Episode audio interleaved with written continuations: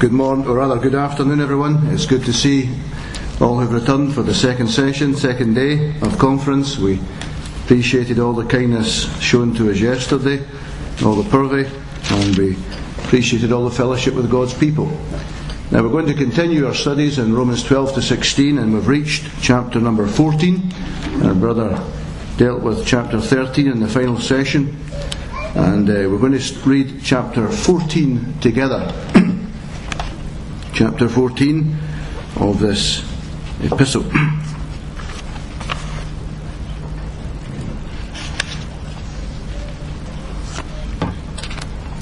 We'll read the whole chapter together.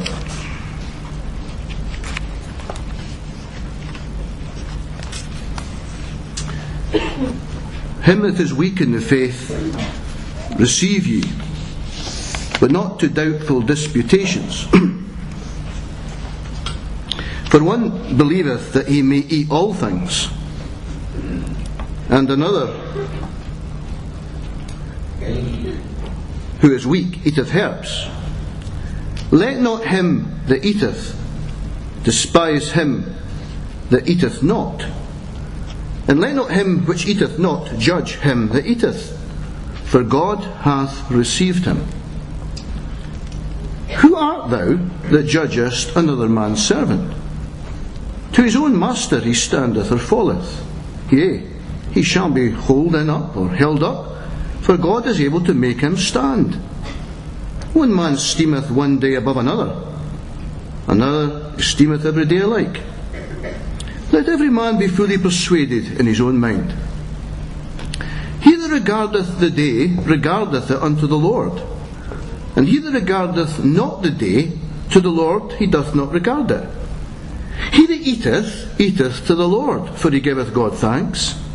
And he that eateth not to the Lord, he eateth not, and giveth God thanks. For none of us liveth to himself, and no man dieth to himself. For whether we live, we live unto the Lord. And whether we die, we die unto the Lord. Whether we live, therefore, or die, we are the Lord's. For to this end Christ both died and rose and revived, that he might be Lord both of the dead and living. But why dost thou judge thy brother? Or why dost thou set it not thy brother? For we shall all stand before the judgment seat of Christ. For it is written, As I live, saith the Lord, every knee shall bow to me, and every tongue shall confess to God. So then every one of us shall give account of himself to God. Let us not therefore judge one another any more, but judge this rather, that no man put a stumbling block or an occasion to fall in his brother's way. I, I know and am persuaded by the Lord Jesus that there is nothing unclean of itself. But to him that esteemeth anything to be unclean, to him it is unclean. But if thy brother be grieved with thy meat, now walkest thou not charitably. Destroy not him with thy meat for whom Christ died. Let not then your good be evil spoken of, for the kingdom of God is not meat and drink, but righteousness and peace and joy in the Holy Spirit. For he that in these things serveth Christ is acceptable to God and approved of men. Let us therefore follow after the things which make for peace, and the things where one may edify another. There's a good motto for this year. Let's read that verse again. Let us therefore follow after the things which make for peace, and the things wherewith one may edify another. For meat, destroy not the work of God. All things indeed are pure, but it is evil for that man who eateth with offence. It's good neither to eat flesh, nor to drink wine, nor anything whereby thy brother stumbled, or is offended, or is made weak. Hast thou faith? Have it to thyself before God. Happy is he that condemneth not himself in that thing which he alloweth. And he that doubteth is damned or is condemned if he eat, because he eateth not of faith. For whatsoever is not of faith is sin. Now, you'll know this argument goes on to verse 7 of chapter 15, but I'm going to have to leave it there for what I'm going to have to deal with today. May God bless the reading of the Holy Scripture.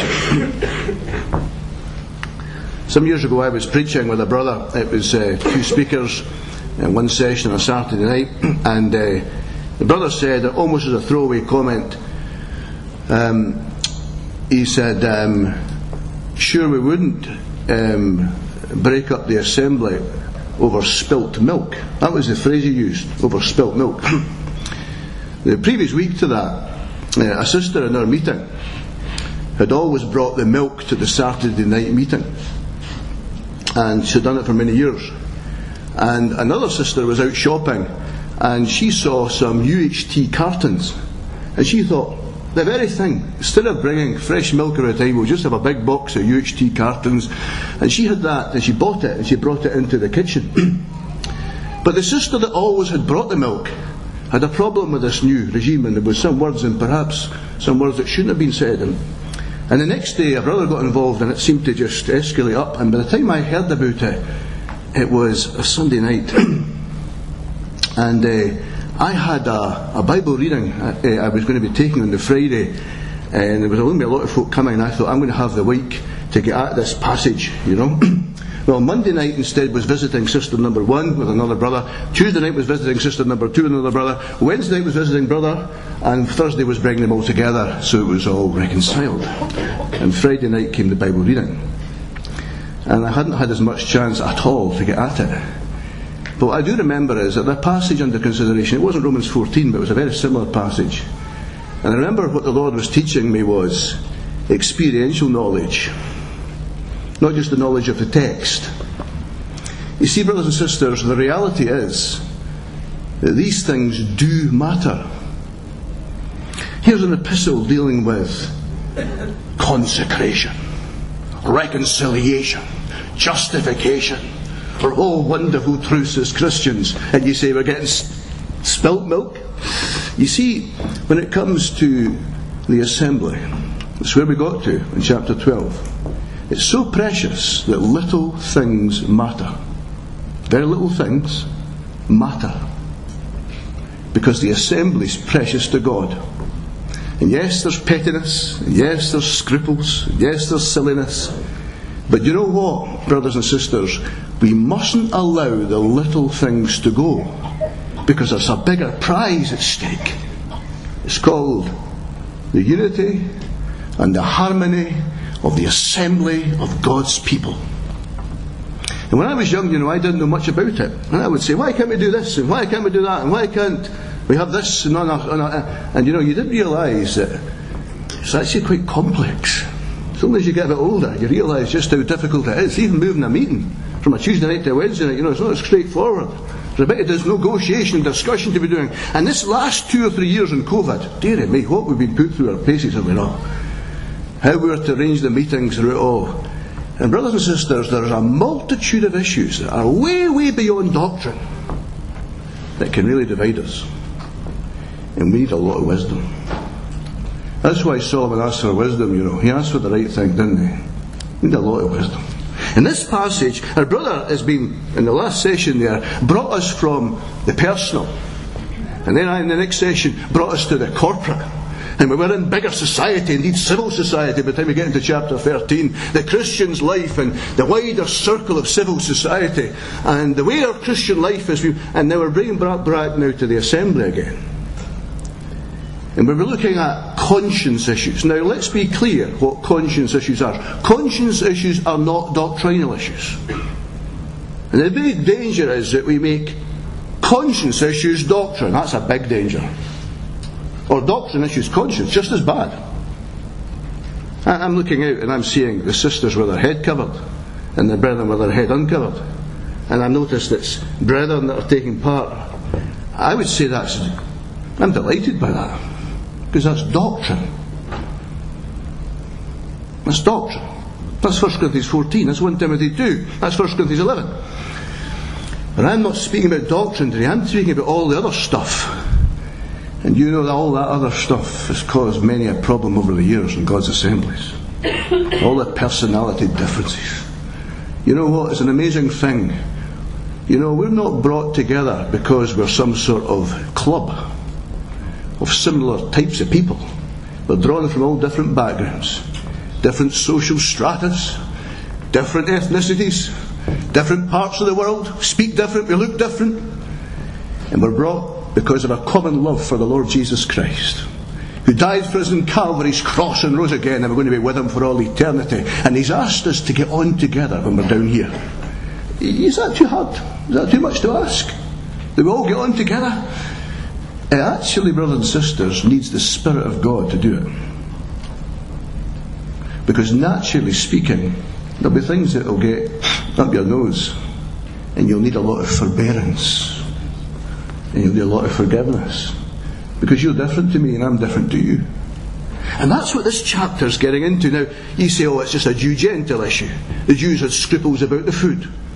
Uh, and they had all their dietary laws, and they were in the assembly now, and they still kept on to them. I believe they could just get over it. And, and the and Gentiles, they were pagans, so they never had a problem with eating pork and all the rest of it. It's a first century problem. This chapter's irrelevant to us. I'll tell you, brothers and sisters, it's utterly irrelevant to us. And it's not just as straightforward as a Jew Gentile problem either, by the way. The Roman Epistle is quite a complex book. And it's not just a straightforward Jew Gentile debate. Oh, that's there. That's definitely there. The whole law issue.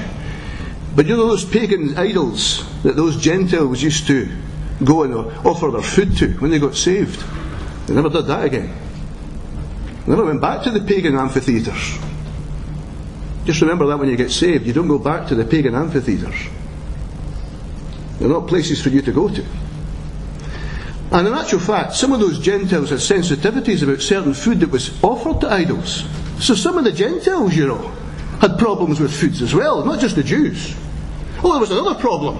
It wasn't just the, the Jewish uh, scruples of Judaism that was found here.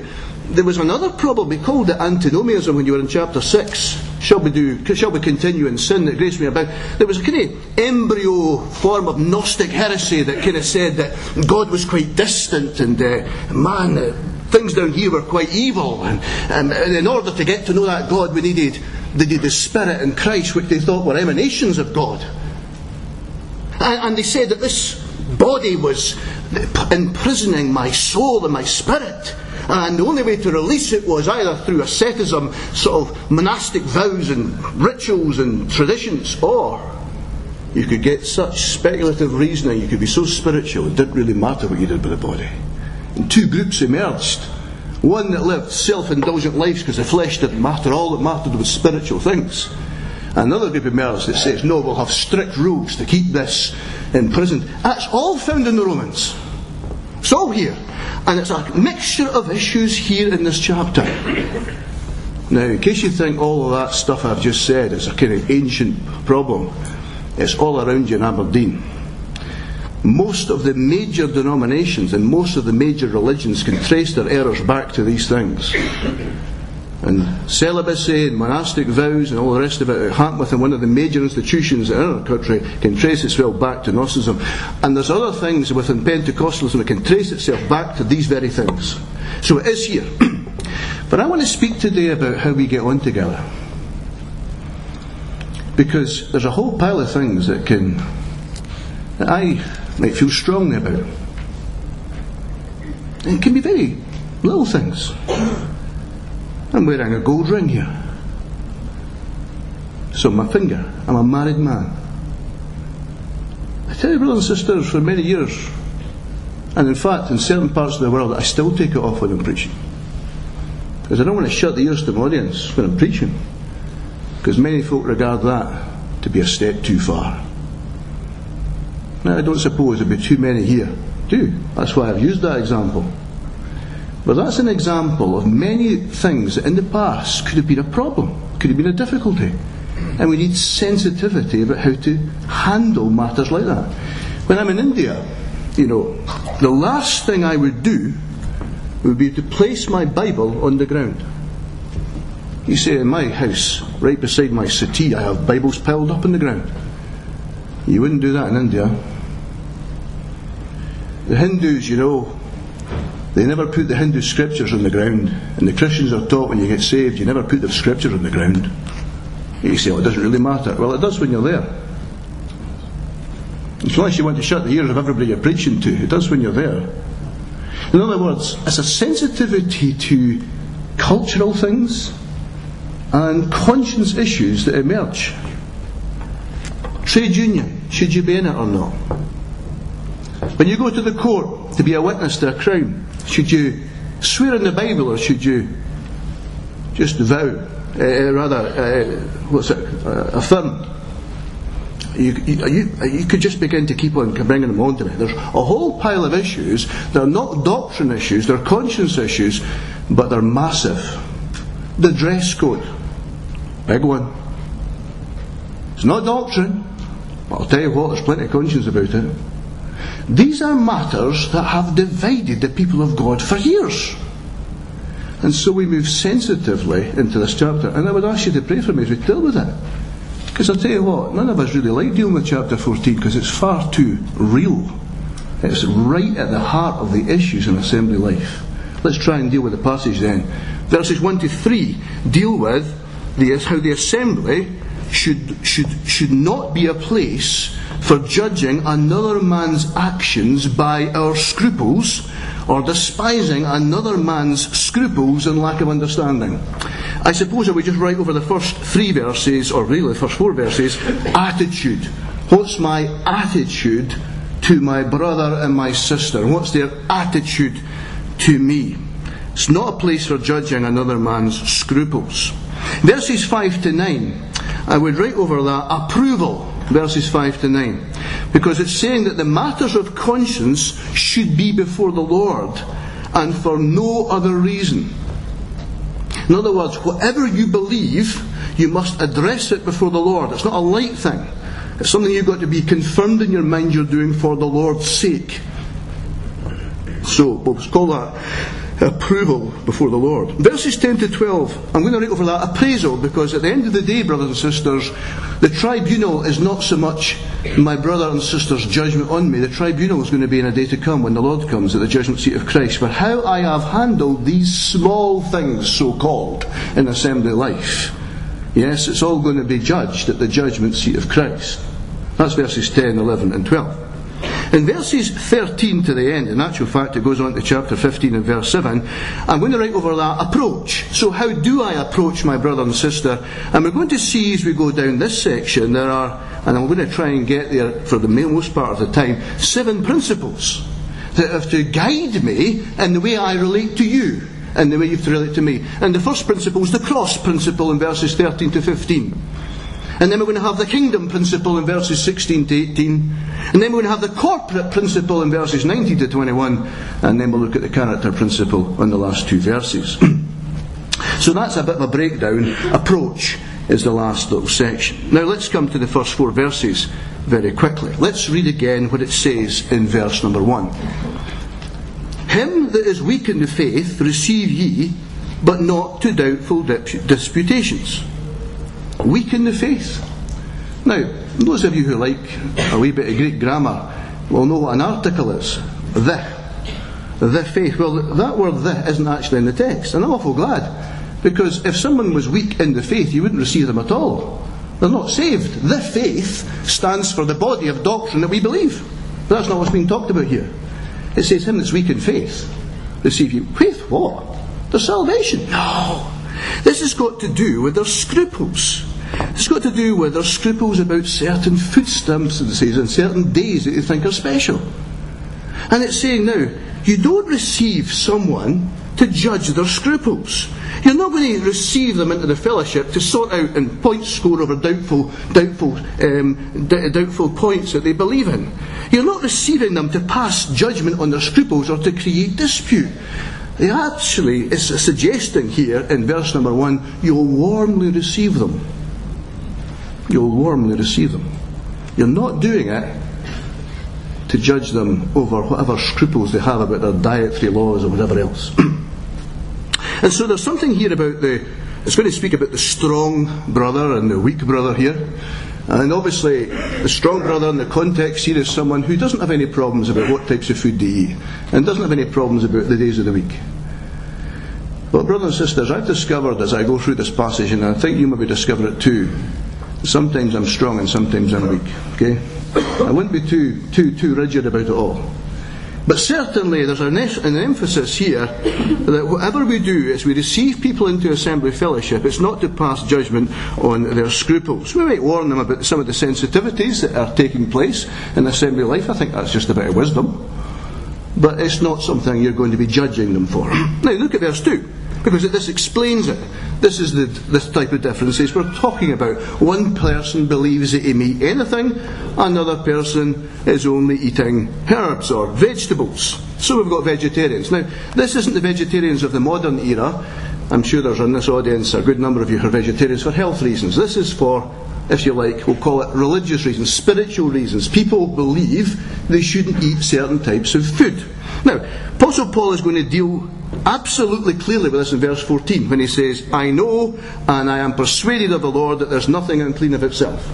He's going to make it pretty clear that he believes he can eat anything, right? 1 Timothy 4 makes it clear, For every creature of God is good and nothing to be refused if it be received with thanksgiving, for it's sanctified by the word of God and power. And I suppose I'm one of the people who attend to eat anything. Now I've discovered that even that's a contentious statement I've just made.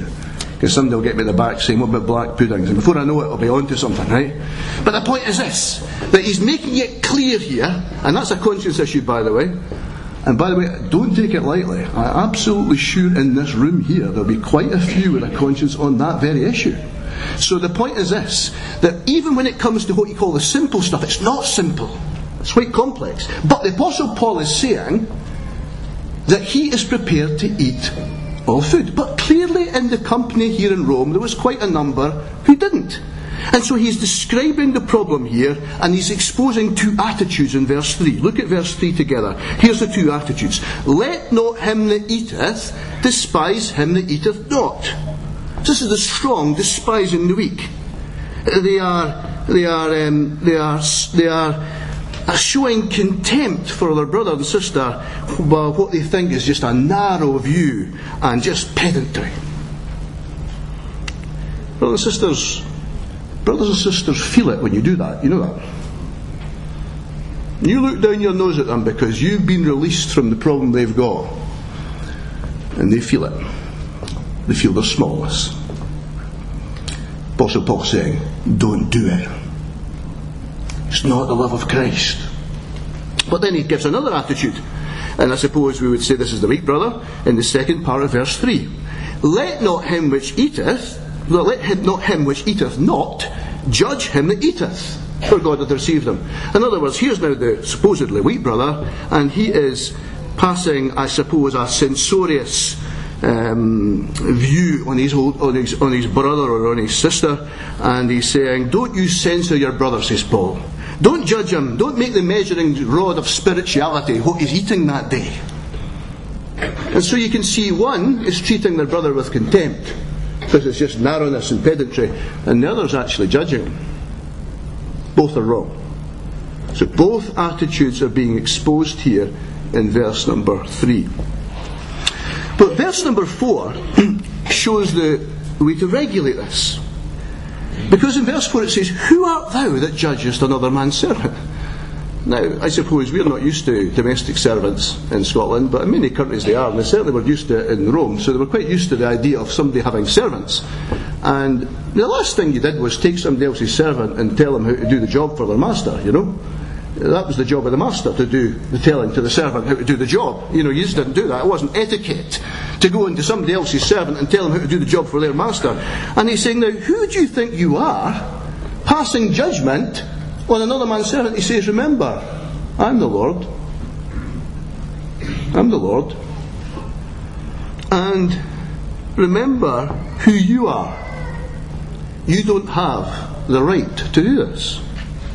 Ah, and in actual fact, I've made him stand. By the way, that when it says made him stand in verse 4, it says, I've acquitted him. That's really the thought. And he's really pointing out here in these verses the strong is never to despise the weak, not to look down their nose. And the weak's not to feel impacted and begin to censor or impose judgment on the older one, because in actual fact, God is the master of them all. Now, you say, well, that's pretty straightforward. The two attitudes have been exposed. If only it was as simple as that. Brothers and sisters, the reality is, in the assembly that you're formed, you can begin now to think of the things that, agendas that people are pushing, and the things that cause the ripples and the difficulties in assembly life. Now just ask yourself, what attitude do you have in relation to it? That's really where the Word of God comes now. It's now coming a bit closer. Now, in verses 5 through to 9, it gives us, I suppose, the antidote to these problems. The antidote to the issues that can sometimes divide the people of God. And I've always said that what I said yesterday, that love is the principle. This is what we're going to see now emerging. But notice the Lordship of Christ is what comes out. And in verses 5 to 9, we see approval. Look at verse 5. So now we're moving on to not dietary issues, we're moving on to the days of the week. Some folk would obviously think that the Sabbath was very important. One man esteemeth one day above another, another esteemeth every day alike. Let every man be fully persuaded in his own mind. so, one of the things it is saying is look, you've got to be convinced in your mind what you do. We were hearing yesterday that there's no place for lazy Christians. And I suppose the context for that was all the activities associated in the assembly and everything. But you know, there's no place for a lazy mind as well as believers. If you choose to wash your car on a Sunday and another person chooses not to, you better be fully convinced in your mind why you're doing it. If you choose to be a member of a trade union and a brother, another brother doesn't, you better be fully convinced in your mind before God about it. In other words, he's asking us not to take it lightly. Sometimes I hear people say, ah, what a nonsense, just nothing. No, it is. It's very important, brothers and sisters. The thing that you've just despised as nothing has wrecked assemblies for generations.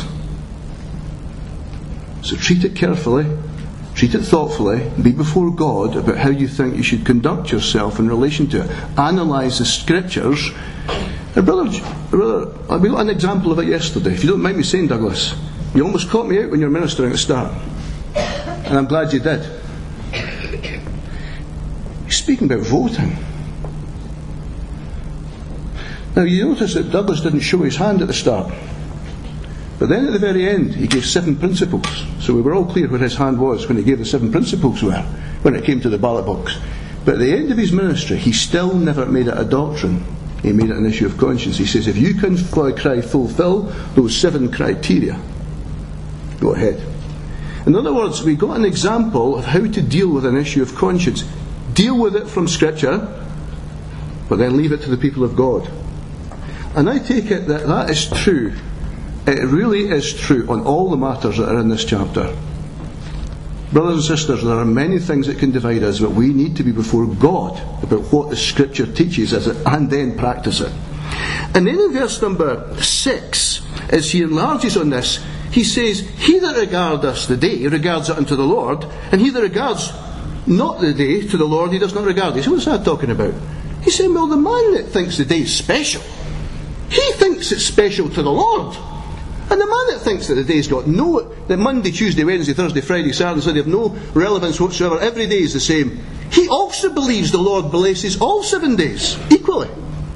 In other words, both people believe they are honouring the Lord.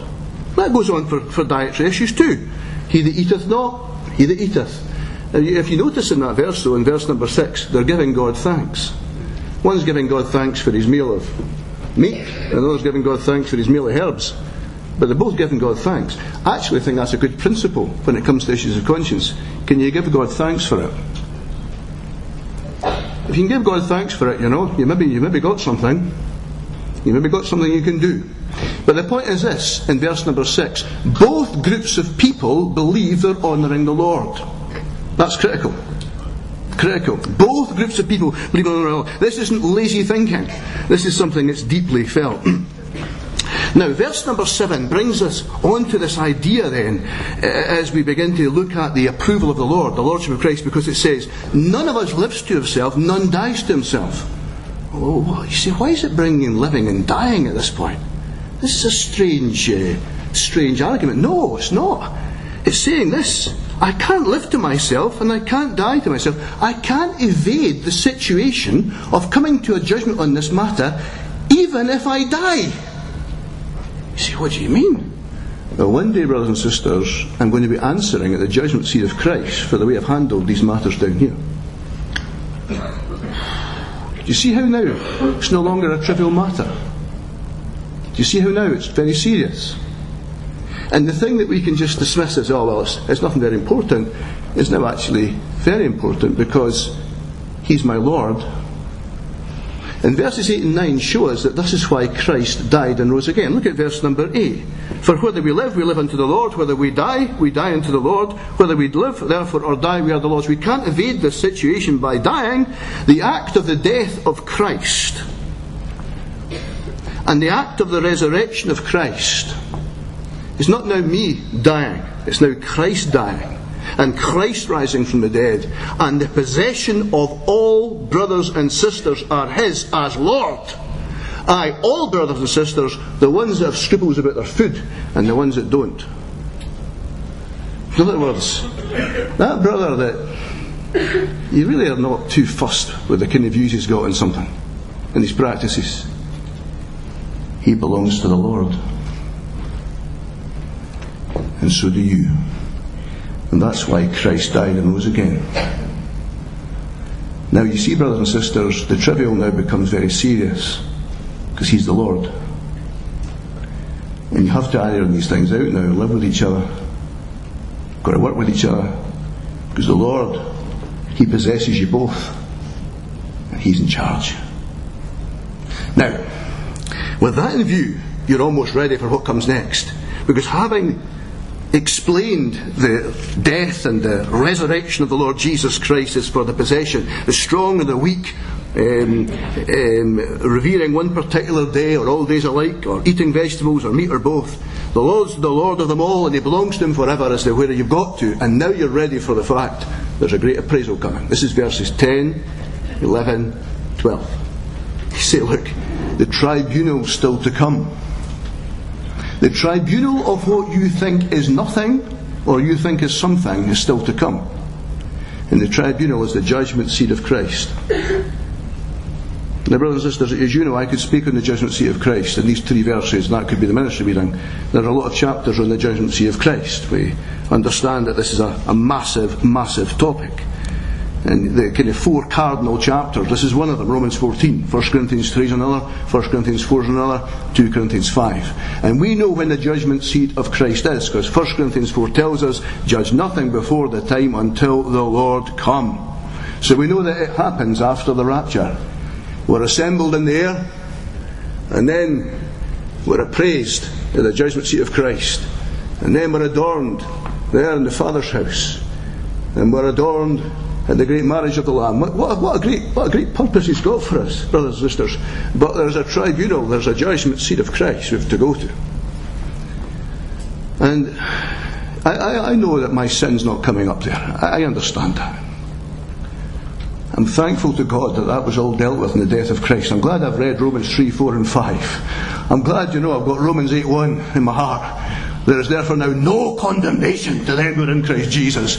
Isn't it wonderful that the blood of Jesus Christ, God's Son, cleanseth us from all sin? Brothers and sisters, revel in it. Your sins and your iniquities I will remember no more. Christ has dealt with it all. Whatever happens at the judgment seat of Christ, my sin's not coming up. But, brothers and sisters, I don't think it's going to be the Sunday school prize giving. I think it's a very solemn thing. Because my life is still going to be assessed. And the rewards that are offered will be based on the life that I've lived. And 1 Corinthians 3 is definitely looking at the construction of the assembly. It's likened to God's building. And what I build into God's assembly is going to be appraised one day. Oh, yes. And the conduct in my body, 2 Corinthians 5, is going to be appraised one day. And the whole issues of um, context will be taken care of. Paul says, I judge not my own self in 2 Corinthians, 1 Corinthians 4. You say, what do you mean, Paul? Of course you believe in self-judgment. He says, but, you know, he says, I actually don't have the capacity to judge my own spirituality. He says, but, you know, judge nothing before the time until the Lord come. He says, and then, he says, he'll the hidden things of darkness will be brought to light, and then shall every man have praise of God.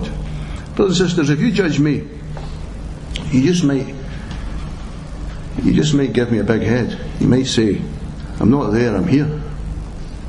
Doesn't happen very often in Scotland, but you know, it could happen, right, can I? Okay? That wouldn't be good.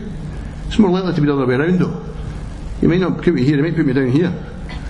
And that would make me sad. But isn't it wonderful to know that uh, the judgment seat of Christ, he'll get his assessment absolutely right? absolutely correct. But how we've conducted ourselves down here. And that should speak to us all. And one of the things that's going to come up is how I've treated you over matters that I think are not that very important, or matters that I think are very important, but not doctrinal. And what will be assessed is how much I've loved you, really. And that's very solemn, is it not? At least I find it is. And so when I come to this section here in verse number 10, this is the clinching reason to stop the incessant criticism of one another. Christ is Lord. The right to judge belongs to Him and He will judge accurately. There's no room for human judgment here. Now stop Stop criticizing your brethren. Stop making them feel small and stop judging them. And so he quotes from Isaiah in chapter 45 and verse 11, and he brings to bear the scriptures on this great subject. As I live, says the Lord, every knee shall bow to me and every tongue shall confess to God. Now we know that, we take that up in Philippian epistle and we speak about the unsaved doing it. Well, here it's brought to us to acknowledge that in that day, the righteous Lord will get it right. Some of the translations, you know, call it the judgment seat of God, you know that. And whether that's right or wrong, it still seems to have good manuscript evidence. The point is this God knows everything. He knows every sin, and he also knows the backdrop and the context of it all, too. He'll get the assessment right and will acknowledge that he's Lord. And so verse 12 reaches the conclusion to that whole subject. So then, every one of us shall give account of himself to God. And as you know, that every means each. Individually, accountable. But we should just stop there and remember that now. In assembly life, there's a corporate responsibility, but there's now an individual accountability here. What you've built in to the assembly, that's 1 Corinthians 3 how you've conducted yourself with your brothers and sisters. That's Romans 14. Individual accountability. The strong, you might be right, brother, you're strong, brother. But you're boasting in your superiority, and it's become as wrong as the very man you despise. The weak, you're mistaken. Ah, but you're accepted by God. Don't put yourself in God's place, though. Stop censoring the strong. And so you can see that the two attitudes are now utterly exposed. And I suspect that in the Roman assemblies when this was read, there would have been a silence at this point. As whoever read the letter out, there would be a serious silence at this point. God has spoken. And then the apostle lifts his pen again. And in the remaining section, he tells them how to handle it. Now comes the approach. Here's how to handle one another. And so we have what I'll call the cross principle in verses 13 through to 15. And the reason I call it the cross principle is because the cross is mentioned there in verse number 15, for whom Christ died. But there's an argument that builds up here. And really the argument is, is this love what I'm doing? Is this self-sacrificing? Notice what it says in verse 13. Let us not therefore judge one another anymore I think there's a particular emphasis now to the strong brother here. The tension seems to change from what is meant to be doing wrong to what am I doing that might make him go wrong. See, the second word for judge there in that verse, let not therefore judge one another anymore, but judge this rather, that second word judge, really is the idea of resolving or making a decision. And all that's left now is is to decide whether I'll trip up or entangle my brother in law. That's all that's left to decide.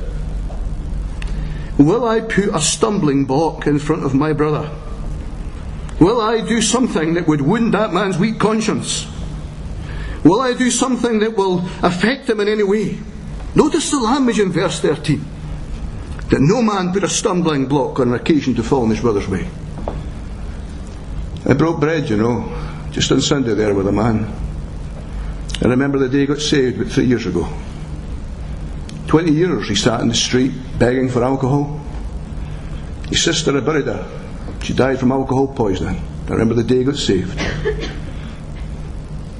He's a proper alcoholic. He's never touched a drop, as far as I know, since he got saved. But it could happen tomorrow, so we pray for him every day. Just imagine you've got no conscience about drinking wine.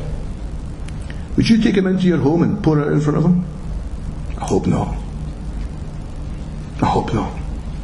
See, verse 13 says you could wound his weak conscience. He could go into the world, get smashed that night, never be back again. Ruined, wrecked, altered. You see how careful we have to be? Brothers and sisters, whatever your view is on those things, just how delicate the situation is. Now, Paul makes it clear in verse 14. I mean, I've already mentioned the verse, I know and I'm persuaded that there is nothing unclean of itself. He's making it clear his position that he doesn't have these scruples about various things, but he makes an important point in the second part of verse 14. To him that esteemeth anything to be unclean, to him it is unclean. He recognizes, he recognizes that if someone deems it to be unclean before the Lord, he could wound their weak conscience. Have no scruples, but he goes ahead and does it. That brother could be lost and that sister could be lost. Now, brothers and sisters, I take it that's where we are when it comes to the issues of the so called small things amongst us. We move very delicately and sensitively. And the Apostle Paul gives very good advice. In verse 15, he rises to the high ground of the cross principle. If thy brother be grieved with thy meat, thou walkest thou not charitably. Our word for love. Destroy not him with thy meat for whom Christ died. He says, Don't let what you eat cause the ruin of one for whom Christ died. Measure them by the cross. Apostle Paul, you know, he says in 1 Corinthians 8, this is the man that eat, ate meat. He says, I'll eat no meat while the world standeth, lest I make my brother to offend. You say, Paul, are you serious? You become a vegetarian for the rest of your life? He said, I would prepare to do that. And it's going to affect my brother. Brothers and sisters, that's what Christian love looks like. Because you see, how we act to one another is in the light of the cross. He died for me, and He died for you. He's put the whole price of Calvary on your head. And I love you because I love Christ. 1 John 5 1 says, He that loveth him that begat, loveth him that is begotten of him. Our love is forced in the very flames of Calvary. And as a result, I'll move sensitively, even if I think I can get away with it myself. Because I don't want you going down. Because Christ died for you. So the cross principle. Let me come to the kingdom principle in verses 16 to 18. And he says in verse 16, Let not then your good be evil spoken of. Your good meaning your Christian liberty the blessings of Christian liberty, the liberty you have to eat whatever you want, the liberty you have to treat every day the same, and everything associated with that type of agenda, your Christian liberty. He says, don't let what is right be wrong. Don't be, don't allow what is good to be a tool for evil. Don't allow the devil to get an advantage that says you've got scripture for what you're doing.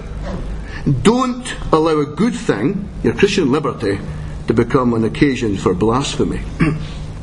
That's what verse 16 is saying. And then comes the for. For the kingdom of God is not meat and drink, but righteousness and peace and joy in the Holy Spirit. Now I think that's wonderful. This is the kingdom principle. Now I know that he's dealt with in chapter 11 the idea that the Jews are going to be restored back in again. He's going to graft them in again. And I know that every, every Jew at least, I would hope some of the Gentiles by that time too had grasped the fact that there was a literal kingdom going to be established in a future day. And the kingdom, you know, is a wonderful truth. Paul doesn't expand on it much in the Roman epistle. But you know, in Rome itself, he had two years preaching the kingdom of God, so I think they got a bit good, good of it at one point. Anyway, you read that in Acts 28. But the idea of the kingdom, whilst it will have a literal physical reality, it had a present manifestation in its day. I remember when the Lord taught in the Beatitudes, it must have created a bit of a shock when he said it. Blessed are the poor in spirit, for theirs is the kingdom of heaven. Didn't say there will be. He used the present tense. He spoke about the kingdom of God being in your midst. 1 Corinthians 4, he likens it to the assembly. I take it, brothers and sisters, there's a kingdom of God in mystery now. I take it there in the assembly, the, the, the sovereign role of God was seen. And the kingdom principles were being outworked in Rome. He says, You've been brought and translated from the kingdom of darkness into the kingdom of the Son of God's love. And the principles that will mark that future kingdom mark the manifestation now. What is it? Love. Yes. Well, we've already seen that. What else? Righteousness. Well, that was Romans 1, 2, 3, 4, wasn't it? What else? Peace. Well, that was Romans 5, wasn't it? Therefore, being justified by faith, we have, have peace with God. What's the next one? Joy. Was that not Romans 8? Has he not been through these things? This is what they've been given. Righteousness. Ah, they've been given constituted righteousness, imputed righteousness, but now he's saying, no, let's see this practically at work now. Let's see it developed. And this joy, this rejoicing we were speaking about in chapter 12, he says, let's see it developed. You know, there's nothing more joyous in doing something to help another brother and sister. Nothing. Nothing more joyful than just supporting and helping another brother and sister in their journey home. And there's just something here about the peace and the serenity. Pursue it, he says in Peter. And so these are the principles of the kingdom that have to be seen. And I take it that we're not in the judicial setting of the early part of the chapter, we're in the practical at working, but you know, it's a wonderful thing in assembly life when you leave the gatherings for that particular Sunday and you leave a joy that leaves no one sad. That's a good, that's a good day. And as you go through the week, you know, it's not just about the gatherings. As you, as you, as you instill an assembly fellowship with one another, you know, there's no barrier to peace. You're not hurting anyone. You're not wounding anyone. You're actually going out to do positive good towards others. And there's just something here about the spirit of the kingdom that's being established in these verses. And it goes on to say, you know, this is the approval of God. Verse 18 For he that in these things serveth Christ. You're not actually serving your brother and sister, you're serving Christ. And we can have some awkward personalities in assembly life. I remember, you know, when we were first married, two or three assemblies around us closed and I remember it. We went to, I, I buried 16 old sisters between 1997 and 2002. I learned a lot, you know, burying those old sisters. But we used to have them round to our house and feed them and so on. But I learned too that assembly life, you know, wasn't simple. And not everybody was the easiest to get on with. Some were more tricky than others. We began to realise, you know, that we needed help. And we got help. But in actual fact, our service was to Christ. And our service was to God. And that helps you overlook some of the awkward personalities, some of the awkward things you have to face in assembly life. You're doing it for the Lord's sake and for no one else. But then comes the corporate principle. This is verses 19 to 23. and uh, in this section, what we're learning is a very important point. When it comes to matters that can divide us, like I've been saying, what's important is not what I think I should do, but what's right for the body, what's right for the whole. So that in this section, verses 19 and 20, 21, this kind of area here, it speaks about edifying one another. That's the word for building up, the idea of construction. It begins to use collective terms. It's no longer brother against brother or sister against sister, etc. It's now thinking of the corporate principle, and my private convictions have to live within the context of the harmony and the upbuilding of the corporate testimony, the community of faith of which I'm part of. And this is a very important point, brothers and sisters. You might believe you can do this, but is it going to help the whole company? And can I just say to those who are elders and those who have deacons' roles, particularly deacons of Jesus Christ roles, 1 Timothy 3, Philippians 1 roles, poor public teachers and so on, you must show by example. If there's sensitivities to conscience, you show by example that you'll not wound anybody's conscience. and you'll not go against it. Lead. Remember what it says of Nehemiah the previous governors, they did X, Y, so did not I. I believe there's a need for modelling the types of behaviours we expect to see within the company. But this business here of that word follow there in verse 19 is the word for strive, pursue, chase after the things which make for peace. Very similar to what you've got in Peter's epistle seek peace and pursue it. Very similar.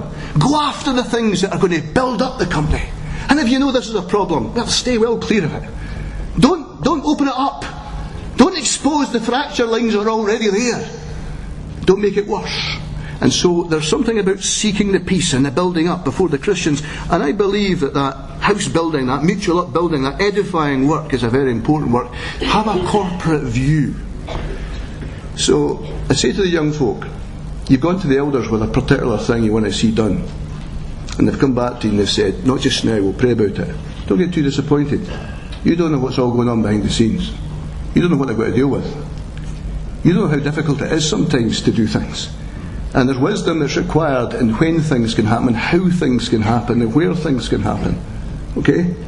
And so there's just a recognition that it's for the whole and not for the individuals that are going to be part of it. and so the apostle is alive to the fact that the strong could really destroy the work of God and pull down the building here, particularly when you get to verse 20. For meat destroy not the work of God. And don't allow the simple things like meat to destroy the work of God. And um, when you get into verse 21, you know, it is good neither to eat flesh, nor to drink wine, nor anything whereby thy brother is stumbled or is offended or make weak. It, it couldn't be clearer.